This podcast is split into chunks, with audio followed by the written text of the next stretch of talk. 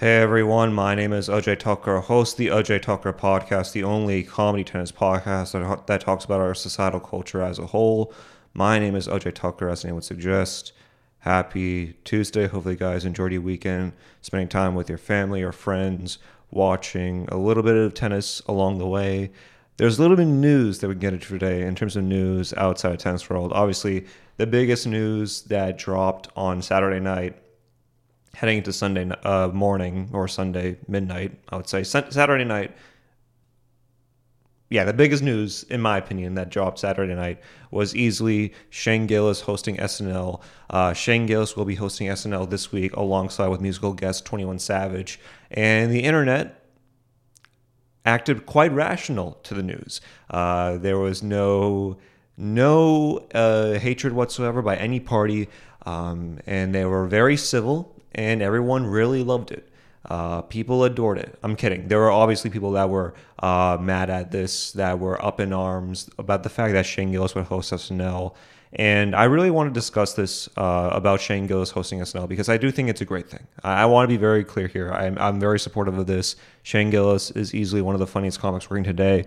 And it's great that he's hosting. You know, it's been a pretty good week for Shane Gillis. You know, he's the new spokesperson for Bud Light, you know, replacing Dylan Mulvaney, and now he's hosting SNL. So it's been a great week for for Shane Gillis. But there's been a lot of hatred on Shane Gillis on the fact that he's hosting SNL, which makes no sense to me. He is one of the biggest comics working today. I mean, if you see his two specials, they're absolutely hilarious. They got views. It, he has his own fan base that he's cultivated and, and, and crafted despite being fired from SNL, he was able to take his career by his own hands, create some great specials, have some great sketches alongside with Gilly and Keeves, a great podcast with Matt McCusker. He's hilarious. He has a fan base, as I mentioned before. Why wouldn't SNL have this? And a lot. Why wouldn't SNL have? Like, why wouldn't SNL have him host their show? He's everything they want and more. He's able to write a monologue on his own without the help of any writer. So I really don't understand why there's so much hatred or or or just hate in general against Shane Gillis when it comes to him hosting SNL. This is exactly what SNL, SNL needs right now, especially with two horrendous uh, weeks of, of episodes that they released with Ayo Edebiri and Dakota Johnson. This is exactly what they need. So again, I don't understand the, the, the rationale when it comes to hating on Shane Gillis for hosting SNL. This is exactly what they need, and again, I, I, think for a lot of uh, obviously I'll discuss more later in the episode uh, in this podcast. I'll discuss more about it because once I get into it, like I, I, I act very emotionally to things, but. I think in a lot of ways, you know, when you see the average SNL fan sort of go up in arms about this and take their outrage to Twitter or or to Reddit and say, "Oh my God, what will Bowen Yang think about this? I mean, I think Bowen Yang is quite cool with Shane Gillis. I mean, they follow each other online. So I don't think Bowen Yang is really crying over anything. But, I mean, if he was, that's kind of sad. But overall, this is a great news. I love it. Um, and again, uh, uh, 21 Savage is the musical guest, you know, and he's a, he's confessed to murder in his songs. Now, do I believe he's actually murdered some people? I don't know. That's up for him to decide. But it is weird to see the outrage on who's on the show. You know, Shane Gillis made some jokes about Asian people that were deemed to be racist. I don't really find them to be that racist coming from an Asian person. I just thought of it as a guy that was trying to make people laugh, trying to fill time on his podcast. Um, but it is weird to see the outrage being to Shane Gillis and not to 21 Savage, who has confessed to murder in his songs. And by the way, I love 21 Savage. He's a great artist, right? I mean, his album that he released with Offset, still one of the best albums in the 2010s. A great album within the mumble rap genre. But again, I, I don't, I don't. It, it is weird to see the, the the outrage and the misplaced outrage and where it is, you know. So uh, I'll I'll discuss more about Shane Gillis hosting SNL later in the podcast. Uh, I can also I will also discuss uh, the Grammys that happened yesterday. I didn't watch the Grammys yesterday because I was busy, um, and plus I don't really watch award shows. I just don't. Uh, unless like Ricky Gervais hosts the Golden Globes, I just don't watch award shows because I just don't find them that interesting. But there were a few interesting moments that did happen at the Grammys. Uh, Killer Mike was arrested at the Grammys, which I thought was uh, quite sad, honestly. Uh, hilariously sad. Uh, that, I think that's the be- best way to sort of put it. Um, Killer Mike won for his uh, rap album Michael, which was not televised, by the way. I don't know why it was not televised. Um, but Killer Mike won for his uh, rap album Michael, uh, beating out people like Metro Boomin and Travis Scott. Um, Jay Z also offered some thoughts as well after winning the Dr. Dre Achievement Award, which I felt was quite interesting as well. And we can also discuss the Travis Scott performance within the Grammys, as well as Taylor Swift announcing her new album, Dead Poets Department, after winning the Album of the Year. Uh, but first, let's discuss let's discuss some tennis. So if you guys don't know, Borna Coric play uh, beat oh sorry, Borna Coric played against Alexander Bublik at the Open Sud de Montpellier. Uh, hopefully, I'm saying that that right. I'm tr- I tried to add the French ting to it, the French accent to it because it is important. Um, but it is weird, you know, when, whenever I hear the French accent, I don't know why, but like it, it, sounds like a gay pirate, you know, it really does. Like when I think about the French accent, it sounds like it, it, it could come from that, from, from a gay pirate. Uh, so you just have to, I mean, that's, that's how you do well with the French accent. You just have to sound like you're a gay pirate, you know, not that I have any experience in that, but you just have to sound like that.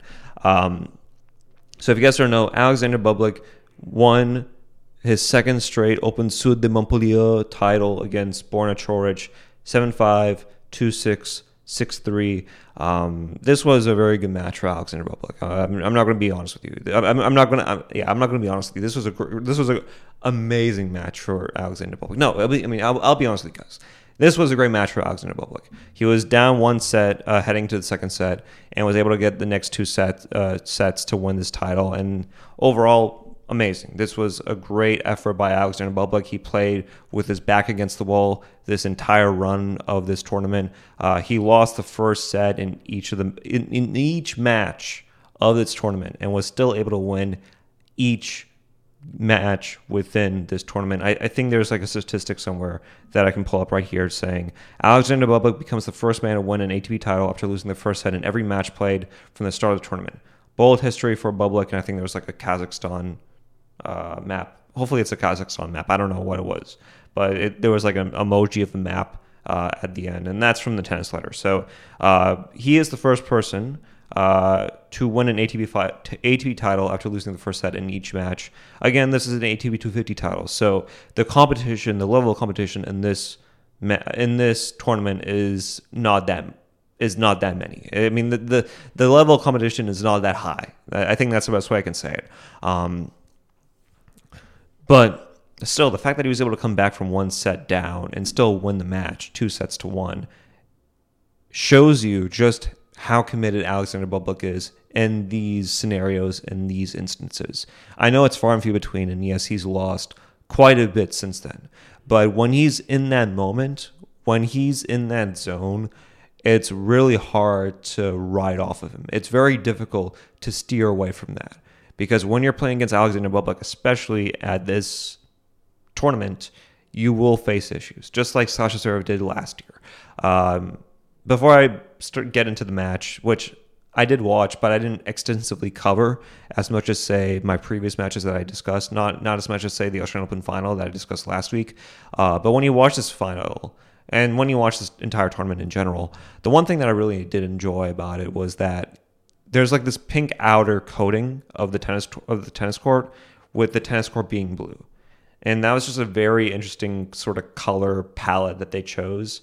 Um, I just like the the visuals of the court when I saw it on television. I just thought it was great. Um, so, anyways, let's get into the first set, shall we? So, Coric, to his credit, did quite well in that first set. He had some great digs, covered all parts of the court, uh, was able to establish aggression early and often by coming up to the net. And he was able to get Bublik off of his game and was able to one up on him when it came to being the more aggressive player on the court, which we would later see Bublik do in the second and third set. Um, you know, I mean, Bublik overall did well in this first set. I mean, it was 7 5, so it was quite close, but he was the first to break to, to make it 2 love. But Coric would be able to come back in the first to make it 4 all. Um, you know, he uh, Coric came back from 1 4, 15 40 to take that first set 7 5. And overall, that shows you the willingness to win by Borna Coric. Um, now, again, as I mentioned before, this is an ATP 250 event. This is not a final for a major. This is not even an ATP 1000 tourney. This is an ATP 250 event. This the level of stakes are different. You know, the level of competition is vastly different. So, do I think Coric would have done this against Medvedev or a Sinner or an Alcaraz? No, absolutely not. But I do think in this instance he was able to take that first set against Bublik, and all the credit to him for doing that. Uh, the fact that he was able to still be within that headspace to take that first set despite being down 1 4 overall shows you just how he was able to stay with it despite the odds being against him. And that's something that you really want to see as a tennis player. You know, as a I mean, as a tennis fan, you know, as a tennis fan, you want to be able to see uh, tennis players be able to be in the right headspace and just do everything in their power to make sure that they're able to to go for just just to go for the the the the ability to win. You know, I, I, think that that is something that that should be of concern, or not concern, but it's something that should be of note. And if he there, if he's able, if any tennis player is able to do that, then all the power to him. And I think Troy was able to do that in the first set. Now heading to the second set, um, Bublik would then be able to regain his composure and start off that second set by taking control of the long rallies within that set. He was able to uh, take care of the pace, uh, making Coric make errors, loads of errors, loads of unforced errors. And overall, that swung the momentum for Bublik. And we saw that time and time again throughout the entirety of his run at Open Sud de Montpellier uh, whether it was him against Shapovalov or him against FAA. You know, he's been able to come back from one set and take the entirety of that match because of the of the mistakes given by their opponent or by his opponent. And overall, that second set was mostly in Bublik's direction, and he was able to take care of it. Um, he was able to make Coric uh, make mistakes, especially at the net. Uh, there was a half volley that Coric could have easily been able to execute. Uh, and he would be able to break first in that second set, um, 3 1, because of that missed volley. And had Coric been able to make that volley, who knows? It could have been a 2 2 all game, and it could have been that set could have easily gone to Coric's way if he was able to execute on that half volley. But he just wasn't able to. And because of that, Bubba was able to take that break first in that second set to make it 3 1. And then later on in, in, in the match, or later on in that set, um, Bublik would then take the set again uh, off of another missed half volley by Coric. And as a result, Bublik was able to take that second set in a very commanding way to make it 6 2. Um, so overall, that, that was just great for Bublik. You know, he was able to set up aggression, set up the ability to go into a deciding set, and overall all the power to him. I mean that that shows you the willingness to win by Bublik and his focus on making sure that his opponent can make mistakes at that high of level. And the fact that he's able to take that second set shows you that he still has a, a, a little bit of gas in the tank. You know, now obviously it may be different in an ATP 500 event, you know, uh, or an ATP 1000 event. You know, there this may not have happened during those bigger tournaments but again, you got to give credit where credit is due. So congrats on him for winning that second set. And then going into that third set, it was more or less the same as that second set. You know, we saw time and time again Coric making simple, simple mistakes, uh, Bublik taking uh, control of all areas of the court. You know, having some great overheads. There's like this one overhead in particular that was just amazing to see. Uh, some amazing passing shots as well. Just great. I mean, I mean, Bublik really didn't have that much of a misstep in this in this set, uh, besides two or three games. But besides that, it was mostly in Bublik's direction. Uh, Bublik broke, broke first on an amazing overhead to make it two love. Um, later on in this match, uh, Bublik had this amazing passing passing shot after getting charged with a dropper that just skidded right past him uh, to make it 15 all 5 3 in the deciding set. And that that passing shot was just absolutely amazing. Just seeing it on on screen and just seeing that ball just have this level of curve to it that I've never really seen before by that many players. Um, I, I, mean, would you call it a banana shot? Probably. I don't know. Um, is it as elegant as say like a Nadal, you know, banana shot? Probably not. But still, seeing that happen in real time was just a thing of beauty. That shot in particular was just amazing. Um, anyways, uh, going back into the into the into this match, uh, return serve by Coric went wide as Bublik took the third to make it six three, and he wins his second straight Montpellier title. And as I mentioned before, uh, Alexander Bublik becomes the first man to win an ATP title after losing the first set in every match played from the start of the tournament. Um, yeah, overall, this was a great match for Bublik and a great tournament for Bublik. Now, do I think that he'll continue this dominance in bigger tournaments? No, I don't.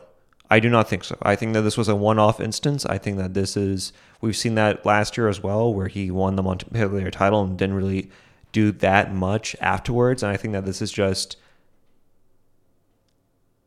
a return to the norm for him. I really do think so. And when I say norm, I mean mediocrity. This is just a return to mediocrity for him. And yeah, I mean, obviously, if you're a Bublik fan, you may not want to hear that. I do like Bublik as well. I think he's very captivating to watch. But at the same time, I got to be honest. You know, I have to be honest. And when you see the parity within tennis grow bigger and bigger, you know, when you see the likes of Alcaraz and Sinner and Medvedev in the mix, as well as individuals that have done well at the AT 1000 tournaments before, whether it's Zverev or Tsitsipas, you know, it's difficult for me to put my eggs in the basket of Bublik. It just is. Um, so, again, no no disrespect to Bublik. Obviously, he's a great player, and we saw that in this tournament, right? The fact that he's able to come back one set down and win the next two sets afterwards in each and every match that he played showed his willingness to win, his his his ability to compose himself, not buckle to the pressure, but surpass that pressure and survive on that pressure and thrive on that pressure. But again, if you think that you're going to see more of this happen down the road, I mean, I hope you're right. I hope you're right. I hope I'm wrong. I hope I am wrong in this instance, you know, because I would love to see Bublik play in bigger tournaments. You know, if there's any, if there's ever a moment where I feel like I want to be wrong on something, it's this moment right now.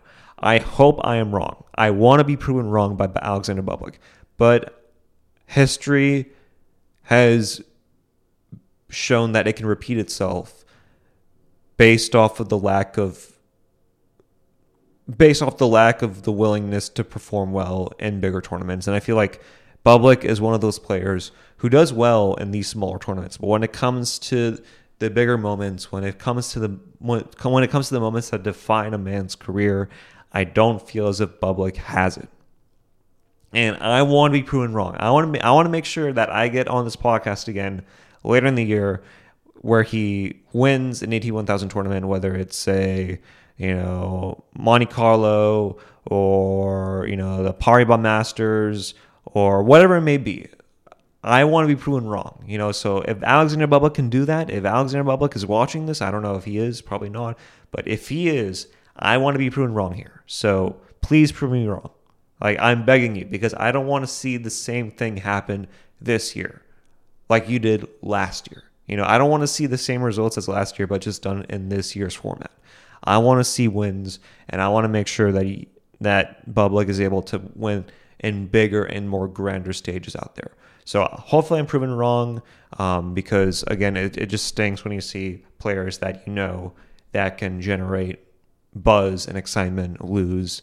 And I feel as if Bublik is one of those players that can exhibit that and can allow individuals to really enjoy watching tennis And um, yeah, uh, that is where I will sort of leave it off at that. Um, so um, yeah, that's about it for tennis news. Uh, also, congrats to Helena Ostapenko for um,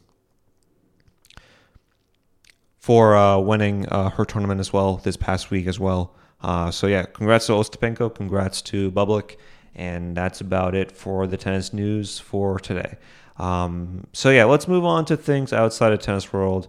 Obviously, I think the bigger news story uh, happened yesterday at the Grammys. Obviously, the biggest news story was Shane Gillis hosting SNL, which we will get to uh, later on in the podcast. But also, uh, another thing that was also of note and of interest uh, was the Grammys that happened yesterday. Of course, I did not watch the Grammys yesterday, so I don't know. I don't know who won for every category. It's been so long since I watched an actual award show. In fact, I don't think I actually ever watched an award show as it was occurring live. Like I'll be very honest with you here. Like I don't think I've ever watched because again, it, it lasts for two three hours, right?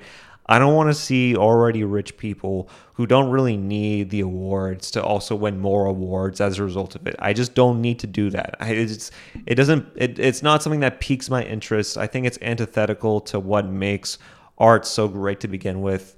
You know, I mean, imagine like a stand-up comedy award show imagine like imagine somebody doing that where it was like best joke or or best you know premise or or best tight five you know? And, and it's just like uh I was gonna make it like uh I don't know. I mean I was I was gonna make a joke about it about like uh you know something sexual about you know comedian but you know what I mean? Like imagine like if if there was like a stand up comedy award show that was like televised on Comedy Central or on Don't Tell or on like Rogan's podcast. Like, do you know how cringe that would be to see like stand-up comedians accept awards and be like, "Oh my god, I couldn't do it. I couldn't do this with my without my writing staff. I couldn't do this without you know Ted Sarandos at Netflix." Like, imagine a stand-up comedy award show and how cringe that would be. Now times that by hundred and make it music. That's what the Grammys is. It's that cringe. It's it's that you know off-putting. But there were moments in it where I'm like, okay, that's kind of interesting. And one of them is Killer Mike winning for a Rap Album of the Year for Michael. Uh, this award was not shown on TV, and it was purely on the web. But the fact that he's able to win it was amazing. Um, do I think Michael is a great album? I did not listen to Michael. So I don't know. I did not listen to Michael, but I do know Killer Mike is a really good rapper. Uh, he's very intelligent when it comes to politics. Um, he's not an individual that will just simply be a toady for either party. He offers really good instincts on politics and, and offers a lot of great political wisdom when it comes to certain issues and hop on topics in regards to politics. I mean, he recently sat down with Bill Maher on his show, and again, I'm not a fan of Bill Maher's show at all. I think it's horrendous. I mean, I was a fan of his back in high school, but I was a dumb high schooler back in the day. Uh, not saying I'm not a dumb person now, but I was a high schooler back then, and as a high schooler, I used to love Bill Maher's show.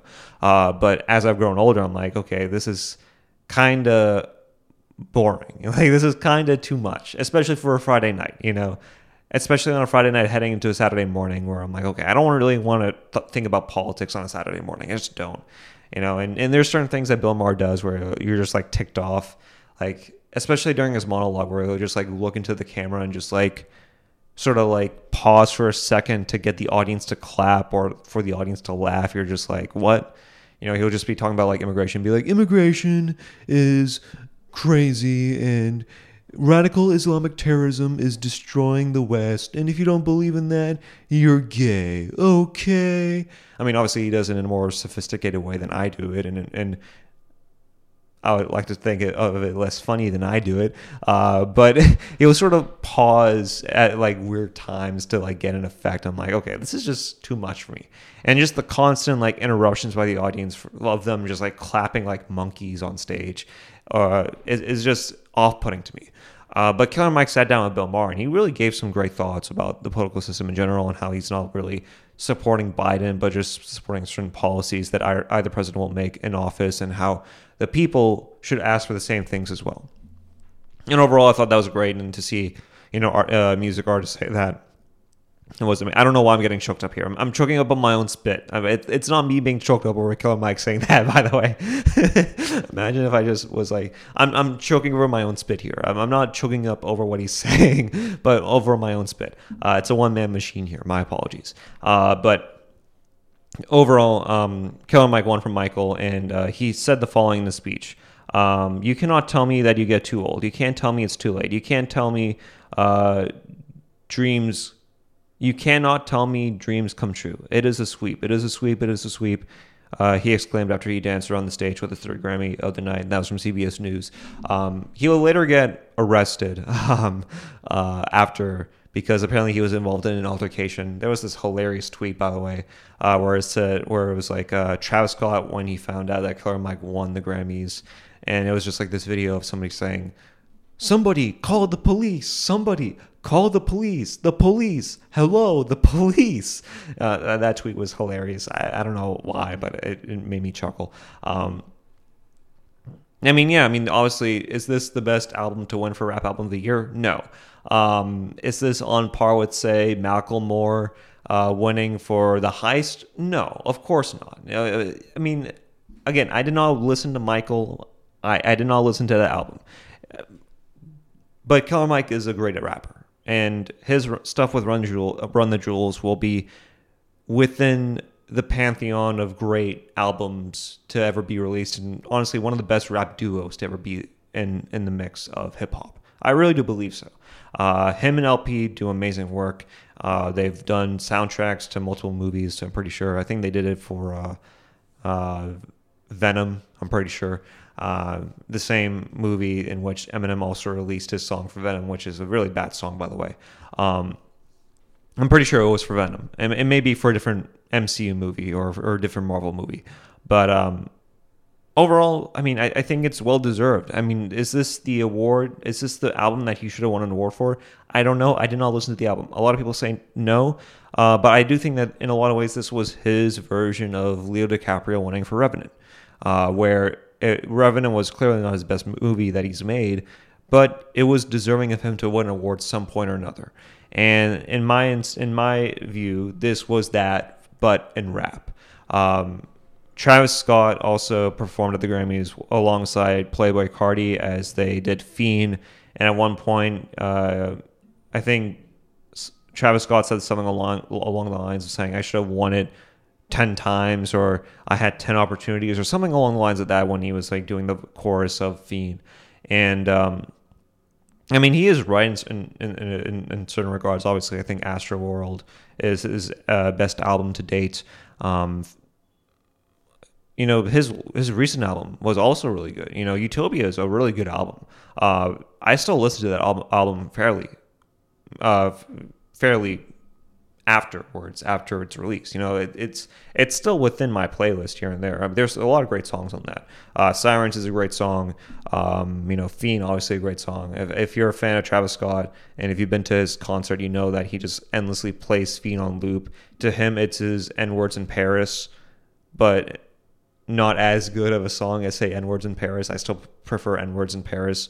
Naysayers in Paris, uh, as as the as um the college game day crew would say, um, as Rece Davis as Rece Davis would say. Um, but yeah, overall, this was. I, I think Killer Mike should have won the. I mean, I think Killer Mike should have won a Grammy. I don't know if it should have been for this album because I did not listen to Michael, so I don't know whether or not he should have won for this award. But overall, good on him for winning. Uh, Jay Z also uh, offered some words as well because he won the award for the Dr. J Achievement Award. He mentioned the fact that you know Will Smith boycotted the Grammys by not attending because they didn't nominate certain musicians, and instead of going to the Grammys, they just watched it. Him and DJ Jazzy Jeff just watched it on their television, which he said so much for a boycott. And then he himself also boycotted the Grammys because DMX was not nominated in that same category. So he just watched it on television, which he said was also some form of a boycott, you know, sort of making fun of himself as well, being self deprecating about it. But uh, Jay Z also uh, acknowledged the fact that Beyonce didn't win Album of the Year, which, again, I'm not, I, I've yet to really listen to a Beyonce album in its entirety, so I don't know. I really don't know as as whether or not she should have won. Uh, but hey, I mean, if Jay Z's saying it, then it must be true, you know, because I do like Jay Z a lot. Uh, Black Album is still one of the, my favorite albums within the hip hop genre. You know, it, it's still a great album. You know, the Black Album is amazing. Um, Dirt Off Your Shoulder, still a bop 20 years afterwards, after its release. Um, but yeah, um, he also was up on stage, talked about it. Uh, there was one point where he said, um, Some of you are going to go home tonight and feel like you've been robbed. Some of you may get robbed, he said. Some of you don't even belong in this category, uh, which I thought was hilarious to say at the Grammys. It was just like, and then he said, uh, yeah, uh, at one point where he's like, you know, uh, none of this is written down when I'm telling the truth, or something along the lines of that, which I thought was a bar as well. Um, overall, Jay Z at the Grammys cool as well. I mean, even at his age, the fact that he's still able to offer that insight and still joke like that, I think that's hilarious. And he it shows you why he's still one of the best to do it. You know, I mean, if you see his Fade to Black documentary, uh, I think Rick Rubin at one point said that it just comes off the dome. Like he doesn't even write down his lyrics when he's in the studio. It just comes off straight from from his mind, and and the fact that he's able to do it over beats that he didn't even think of rapping over is mind-boggling to say the least. It is absolutely impressive. Um, you know, that's why I don't really understand why people are so like down and out on Jay Z because I'm like, he's still one of the best rappers to do it. I mean, obviously he's matured in age and that's great. I mean, you, when you age and mature, you also want to make sure that the albums you release also mature as a result of it. Um, but he's still a great rapper. I mean, 444 is still a great album. Uh, Magna Carta Holy Grail, yes, there are some stinkers on that album, but that opening track of him and Justin Timberlake, with Justin Timberlake on that chorus and Jay Z just coming in that fir- that first verse of Jay Z on that on that song is amazing. Like, go listen to that song right now. Magna on like Holy Grail, that song, that first verse is just absolute killer. Just like great lines back and just like just just that entire verse in general is just artistry at its best. It's just Jay Z at his best, you know, and even that not Nirvana at, at, at one particular point in that verse just made it all the more better, in my opinion. Um, but yeah, that was also really good as well. And then Taylor Swift uh, announced her new album t- titled Dead Poets Department after winning Album of the Year, uh, which many people in the audience were not really that thrilled about. I mean, you saw shots to Olivia Rodrigo, who was just like trying to force a smile, and Ed Sheeran was just like, okay, cool. Um, but yeah, congrats to Taylor Swift on that. She's now the winningest artist, or she ties Stevie Wonder, I think, for the winningest artist in, in the Grammys. Which I mean, I prefer Stevie Wonder. I'm not gonna lie. I mean, I, I do. I, I prefer Stevie Wonder. Uh, Songs to the Key of Life is a great album that has a lot of replay value. Um, yeah, I, I just prefer Stevie Wonder over Taylor Swift, but still, Taylor Swift is a great artist. You know, I mean, it's hard to not say that. You know, I mean, it, it's hard to be like, oh, I'm too cool for school, and I'm going to say Taylor Swift sucks. You know, it, it's easy to do that, right? It's easy to be, you know, a, a hipster and, and, and say that, but you can deny. I mean, she's, I mean, this is like the my she's she's on her Jordan run right now. You know, like I know people might find that to be cringe, but I do think that she is the Michael Jordan music of pop music right now, and it's hard to deny it. It's hard to deny it. So, congrats to Taylor Swift on on the win as well. Not that she needs the congratulations, but not that my congratulations means anything. Because again, have you seen my podcast? Have you seen the views on this podcast? It's it's not doing well. Um, but congrats to her on the win. Anyways, that's it for the Grammys. Let me know your comments down below on that. And without no further ado, let's get into the meat and potatoes of this podcast. The one, the the reason why all of you are here, and that is Shane Gillis is hosting SNL this week. This was announced on their Twitter account on Saturday night, as well as uh, live on air on Saturday Night Live when Ayo Edebiri was hosting. Um, and amazing, it's great. I love it. This is amazing. Shane Gillis is hosting SNL this week alongside musical guest Twenty One Savage not this week. It's next show, February 24th. Not ne- not this week. So there's going to be a lot of people that are online that will be very shocked to hear that that it's not this week because I thought it was this week. I thought it was this week. It's not this week. It's February 24th, but still great in and of itself. I just caught that by the way. So if you think Gillis is hosting this week, he's not. He's hosting February 24th. I'm sure some people already know that, but still amazing. I love it. It's great. And honestly, um, this was this was great. I, I, think that this is the right move for Shane Gillis for him to host, and I'm very excited to see Shane Gillis host, and I'm looking forward to seeing it. Um, a lot of people are giving SNL, in particular Lorne Michaels, credit for allowing Shane Gillis to host, and for me personally, I think more of that should be given to Shane Gillis. More credit should be given to Shane Gillis than SNL because when SNL fired him, I mean, no one thought that he could amount to this. Like no, no one in particular, no one from the SNL world thought that he could ever get to that point or get to this point where he's hosting SNL. Now, people that are fans of Shane Gillis knew that. I mean, I, I knew him from the Bonfire days. You know, I I go that far with Shane Gillis, right? Um, you know, I saw him on on Real Ass podcast with him and Luis J Gomez and him on Skanks. So I, have known about Shane Gillis even before then. Um, but people are giving too much credit to SNL for allowing ho- for allowing Shane Gillis to host. And honestly, I feel like more credit should be given to Shane because the controversy in terms of his cancellation attempt could have affected him mentally, spiritually, psychologically. But the fact that he was able to release two great specials, the fact that he was able to continue doing great work with Gilly and Keeves and still have an amazing podcast with Matt McCusker and have this dedicated and devoted fan base that truly enjoy what he's doing to the point where now he's actually hosting SNL. That in of itself is a is an accomplishment, and I feel like more credit should be given to Shane for hosting SNL than SNL allowing Shane Gillis to host. Um, yeah, I mean that that's what I got to say about that.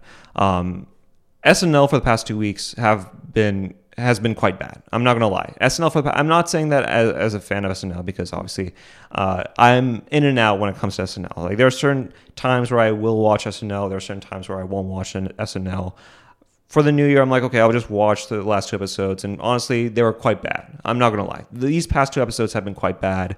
Justin Timberlake, I actually thought it did a pretty good job as a musical guest, but Dakota Johnson, I mean, someone's got to tell her that she can't act to save her life because she is horrendous. She can't. She doesn't. She doesn't bring it in terms of acting. She doesn't bring it in terms of comedic acting. I don't feel like there's a, a funny bone in her body. I feel like you know, talk like having a conversation with Dakota Johnson is like. I mean, it, it, it's like I feel like it's just vapid and there's just nothing to it. There's no substance to it you know if it, it, it's it's there's just nothing to it I, I don't know why certain sects of the internet certain parts of the internet are so infatuated with her it just makes no sense to me like usually like the internet goes after nepo babies and people that they find to only be in their place due to nepotism. And to me like when i think about a person who's only there due to nepotism i i think of dakota johnson. I think of her. You know, I think of an individual who is just so flat and so mediocre in everything that she does, where I'm like, how is this acceptable? Like how how how are people so okay with the idea of her? I, it just makes no sense to me. I, it just doesn't make any sense to me. And even this last week for SNL has been pretty bad. I mean, the weekend update was good. Michael Che did a great job as as the weekend update host for this past week. I mean, give credit where credit is due. I know people like to make fun of SNL for it being unfunny and whatnot. I, I mean, there are parts where where it is funny, and I think on average, Weekend Update exceeds my expectations. And I think part of it is because of Michael Che. And Michael Che does a really good job at just telling jokes for what they are and not letting people get mad at or for not letting people's opinions of it get to him. Uh, that I mean that Pizza Hut joke that he had with the um, there there was that Pizza Hut joke where he was saying that Pizza Hut has seen like a, a increase in unforeseen circumcisions because they misspelled it instead of saying circumstances it was circumcisions. And he said it was obviously a misprint because Pizza Hut loves extra toppings. good joke. I mean, for what it was, I mean, obviously I butchered the timing of it, but it's a great joke, and he had several of those jokes on Weekend Update. So credit where credit is due. Michael Che, I think, does a really good job with, Weekend Update, but overall, that last episode with Ayo Edebiri, oh my god, like I was, I was in shock. I, I mean, I thought Ayo Edebiri was like the second coming of like Tilda Swinton, like based on what the internet was telling me. You know, I thought she was like the second coming of like, uh, uh, like Kristen Wiig or, or, or, or you know, or, or um, Amy Poehler or Tina Fey. The way that like people online were saying it, like they were saying so glowingly about the episode. I'm like, how? Like, how was this episode good in any way, shape, or form? In the cold open, they had Nikki Haley in the cold open. And one of the jokes in regards to Nikki Haley was saying how like she was in favor of slavery or whatnot. I mean, it was a horrendous joke. I mean, and I'm no no fan of Nikki Haley. Like, I really am not. But when I saw it, I was like, "Oh my god!" I kind of feel bad for my for my Punjabi princess right here. Like, I really do feel bad for her. Uh, not really, because she is a Zionist and um, she is. Not I mean, she is a warmonger and a neocon and uh, is basically just George Bush but in in, in brown face. Um, but when I saw that cold open, I'm like, who okayed this? Like, who who okayed this? Um, it, it, just made no sense to me. Um, so the fact that Shane Gillis is hosting SNL is great, you know, and I know people like to go after SNL, right? I understand all that, but for what it is, I mean, you have to give SNL credit where credit is due. It is the run. It is it is the the biggest running show in terms of sketch comedy there is in American television history, and yeah, there are times there are there where there are stinkers. That last episode with Ayo Edebiri was a stinker. Like let's call a spade a spade here. It is a stinker. But again, it's still owned by NBC Universal. It's still owned by Comcast. So the fact that Lorne Michaels allowed this to happen, that's awesome. It's great, and I'm excited to see it.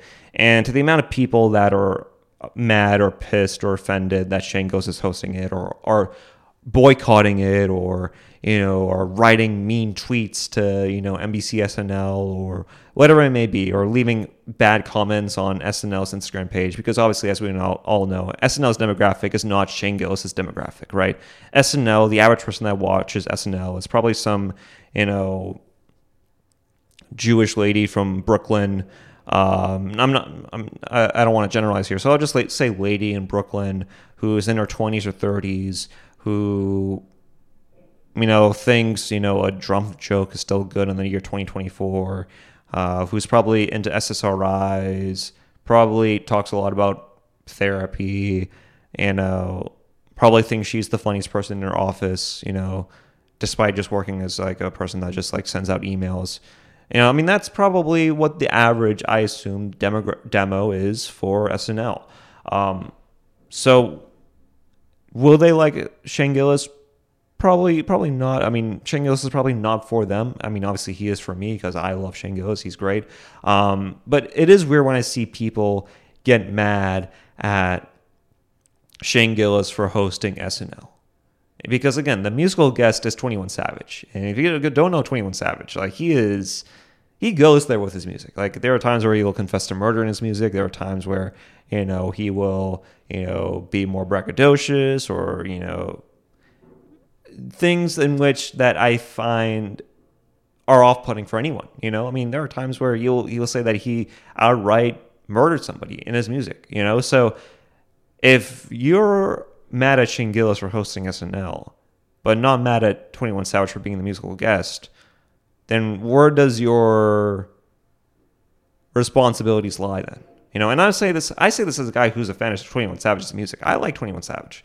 I didn't listen to his recent album, so I I, I don't I, I, can't tell you about that thing. But I liked his album with Offset. I thought Without Warning was a great album. It's still a great album. You know, Darth Vader, great song.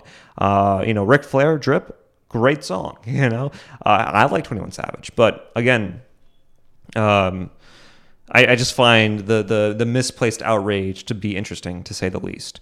Um, so yeah, overall, I'm excited to see what's to come uh, for for Shane Gillis, and and yeah, this is this is good. This this is great. Um, I think at one point on his podcast, from Matt and Shane Secret Podcast, there was like a recent clip that resurfaced where he said if he ever hosted SNL, and this is his words, he would commit a Bud Dwyer, where he would say, "Live from my mouth, it's this gun," and just like commit suicide on stage if he was doing the monologue, which I think is hilarious. I don't know if Shane Gillis would actually do that, probably not. Um, but I think the most hilarious outcome would be would just be saying neuters over and over again, or or just mentioning neuters at some point, being like, "All right, guys, we'll be right back," and then just start chowing down on some noodles. You know, that'd be hilarious. Maybe have like a sketch where Shane Gillis goes to Chinatown. I think that would also be funny, where him and Bowen Yang go to Chinatown, and, and Shane Gillis is doing everything in his power to like not be not to not to be like racist or anything like that.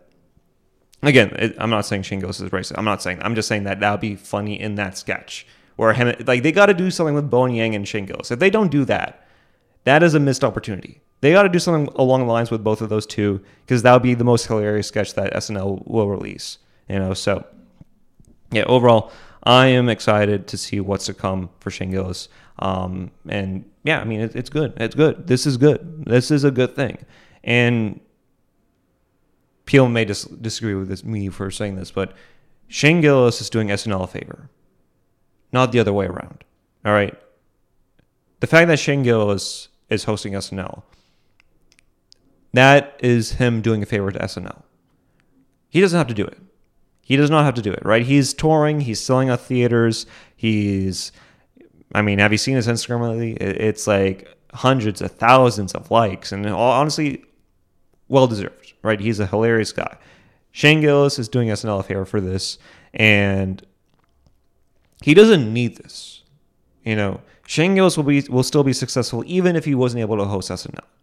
You know, but any if anything, this shows you that SNL did fuck up. That's what this shows you. That is what this was a confirmation on. SNL fucked up. And his recent specials suggest that. Beautiful Dogs, still a great special. Live in Austin, honestly, my favorite special of his. Uh, I'm not saying Beautiful Dogs is not a good special. I'm just saying that I prefer Live in Austin more. Um, Gilly and Keeves, amazing. I mean, that Trump has Hitler sketch, amazing. I mean, if they don't allow Gillis to do Trump, then they're missing out. They really are. I mean, I'm, that's already in the cards for SNL, right? They, they they should know that they should that they should have Gillis do Trump on SNL uh, because he's that great. But again, him on, him doing Trump as Hitler, amazing. Um, yeah, I, I, mean, this is great. I mean, I, I for one am, am, am, very very excited to see it. And there's been a lot of discussion, and I sort of want to like wrap this, maybe wrap this convo up um, by by saying this. You know, there's been a lot of discussions about like, oh, Shane Gillis is a conservative comic, or Shane Gillis is the anti-liberal comic. I mean, I, I, I just, I mean, people are always like putting out their political th- thoughts into Shane Gillis's brain, and a lot of people on both sides of the aisle are trying to like co-opt him to be in in their space or to to to align him with their political ideology. And I think that that in of itself is a wrong thing to do. I mean, I think when I look at Shane Gillis, I don't view him as a conservative comedian. I don't view him as a liberal comedian. I just view him as a funny comedian and a guy that operates on the idea and on the basis of what is the funniest joke to go for. And I, I think for a lot of individuals, they just have a rough time wrapping their head around that. And I don't know. I, I just think that the constant culture war in terms of, you know, aligning a certain comedian with a certain political base, I think that that trend needs to stop. I think we need to stop trying to politicize comedy and trying to stop politicizing comedians to fit certain pol, pol, pol uh, political beliefs into them. Like, I think that that is a wrong thing to do. I think at the end of the day, it's completely fine for a comedian to just tell his jokes like they are and let people digest it in any way, shape, or form that they want to digest, digest, digest it in. I'm, I'm sorry for, for uh, stumbling over my own words here. I have dementia. But I, I think in a lot of ways, you know, there needs to be some form of, of, just allowing comedians to tell the jokes that they, that they truly want to tell on stage without trying to politicize it.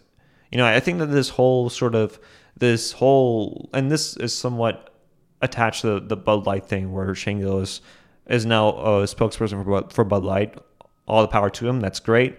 Um, but you saw that and you saw Fox News saying, oh my God, they got a conservative comedian to now host for or not not to host, but they got a conservative comedian to now be a, a spokesperson for Bud Light after their own fiasco, and it's like, do we really need to politicize this? Like, do we really need to? It, I mean, Shane is not a conservative comedian. There's a lot of liberal things that he says, right? He's not a conservative comedian. He's not a liberal comedian. He's just a comedian. Just accept that, accept him for the way he is, you know. But anyways, I think that's it for the podcast for today.